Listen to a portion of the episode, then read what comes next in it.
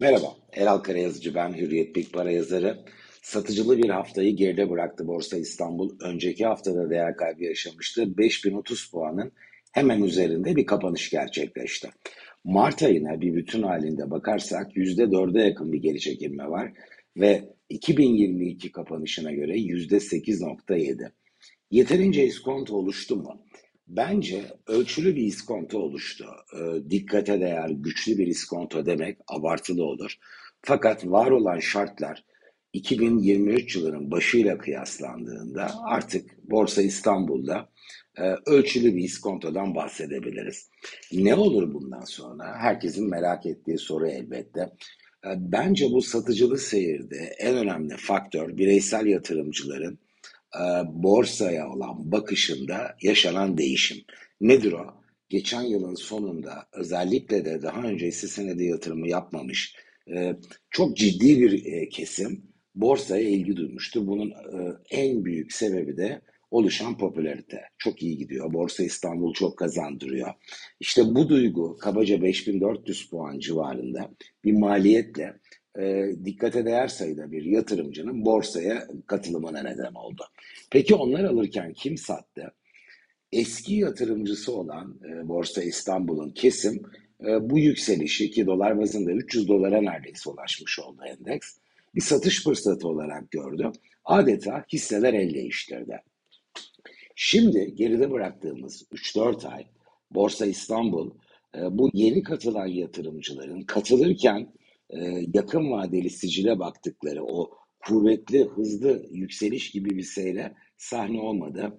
Aksine e, sınırlı gibi görünse de var olan yüksek enflasyonist ortamda yüzde dokuza yakın bir kayıp da az bir kayıp değil. Hiçbir şey olmasa yatırımcı bu üç ayı e, mevduat faizinde geçirmiş olsa TL bazında yüzde altı yedi kadar bir getiri elde edebilecekken e, yüzde on altı on yedileri bulmuş oldu toplam aslında alternatif maliyeti. Şimdi halin bu şekilde gelişmesi, bu yeni yatırımcıların hevesini kırdı ve yeni para girişi görmüyoruz. Aksine e, küçük parçalar halinde de olsa ağırlıkla satıcı tarafta saf e, tuttuklarını görüyoruz.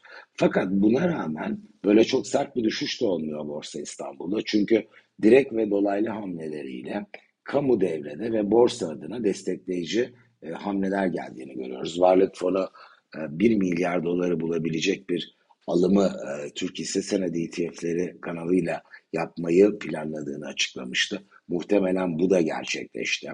Ve geldiğimiz noktada bence artık Borsa İstanbul'da TL bazında aşağı yönde alan bu geride bıraktığımız 3 ayda gerçekleşen e, kayıptan daha fazla değil. 4500-4600 puanın altına ben Borsa İstanbul'un e, gelmesinin çok zor olduğunu düşünüyorum. En azından var olan bilgi setiyle.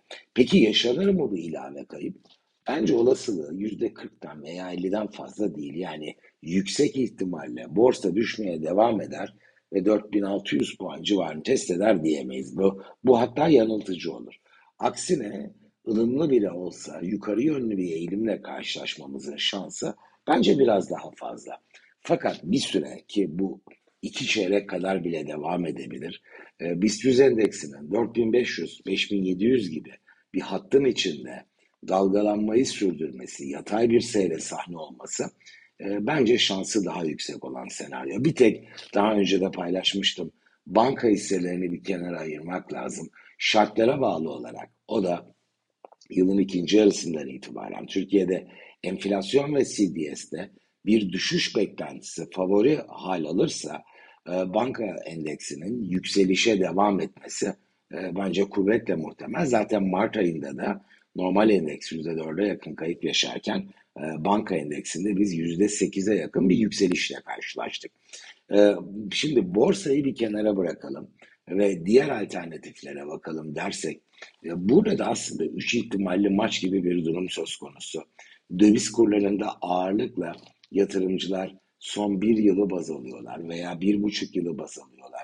Yüksek enflasyona karşın kurlarda dikkate değer bir artış olmamasının yukarı yönde oluşturduğu alan sıkça gündem oluyor. Evet bunun bir haklılık payı var bunu kabul ediyorum. Fakat değerlendirme yaparken sadece bir yıl, üç yıl, beş yıl öncesine referans almak yanıltıcı olabilir. Eğer demin ifade ettiğim bankalarla ilgili pozitif e, senaryo olarak öne çıkardığım CDS ve enflasyonda kalıcı düşüş e, hakim senaryo haline alacak olursa ben ikinci yarı yılda döviz kurlarında yükselişin de öyle kolay e, görünmediğini, aksine geçici bile kalsa aşağı yönlü hareketlerle dahi seçim sonrası süreçte karşılaştırma ihtimalimiz olduğunu düşünüyorum. Bu bir ihtimal, bu bir potansiyel risk. Aslında daha doğru ifade etmek gerekirse döviz tarafı bence belirsizliklerle dolu. Altın çok kuvvetli bir yükselişe imza attı. Çok ilgi görüyor. Bence ana trendinin bir süre daha devam etmesi yukarı yönde. Olası fakat kısa vadeli ara akımlarla da karşılaşabiliriz. Nitekim bir haftadır e, altında bir geri çekilme var. 1970 dolara geldi. 1925 dolarını test etmesi e, önümüzdeki birkaç hafta içinde çok büyük sürpriz olmayacaktır.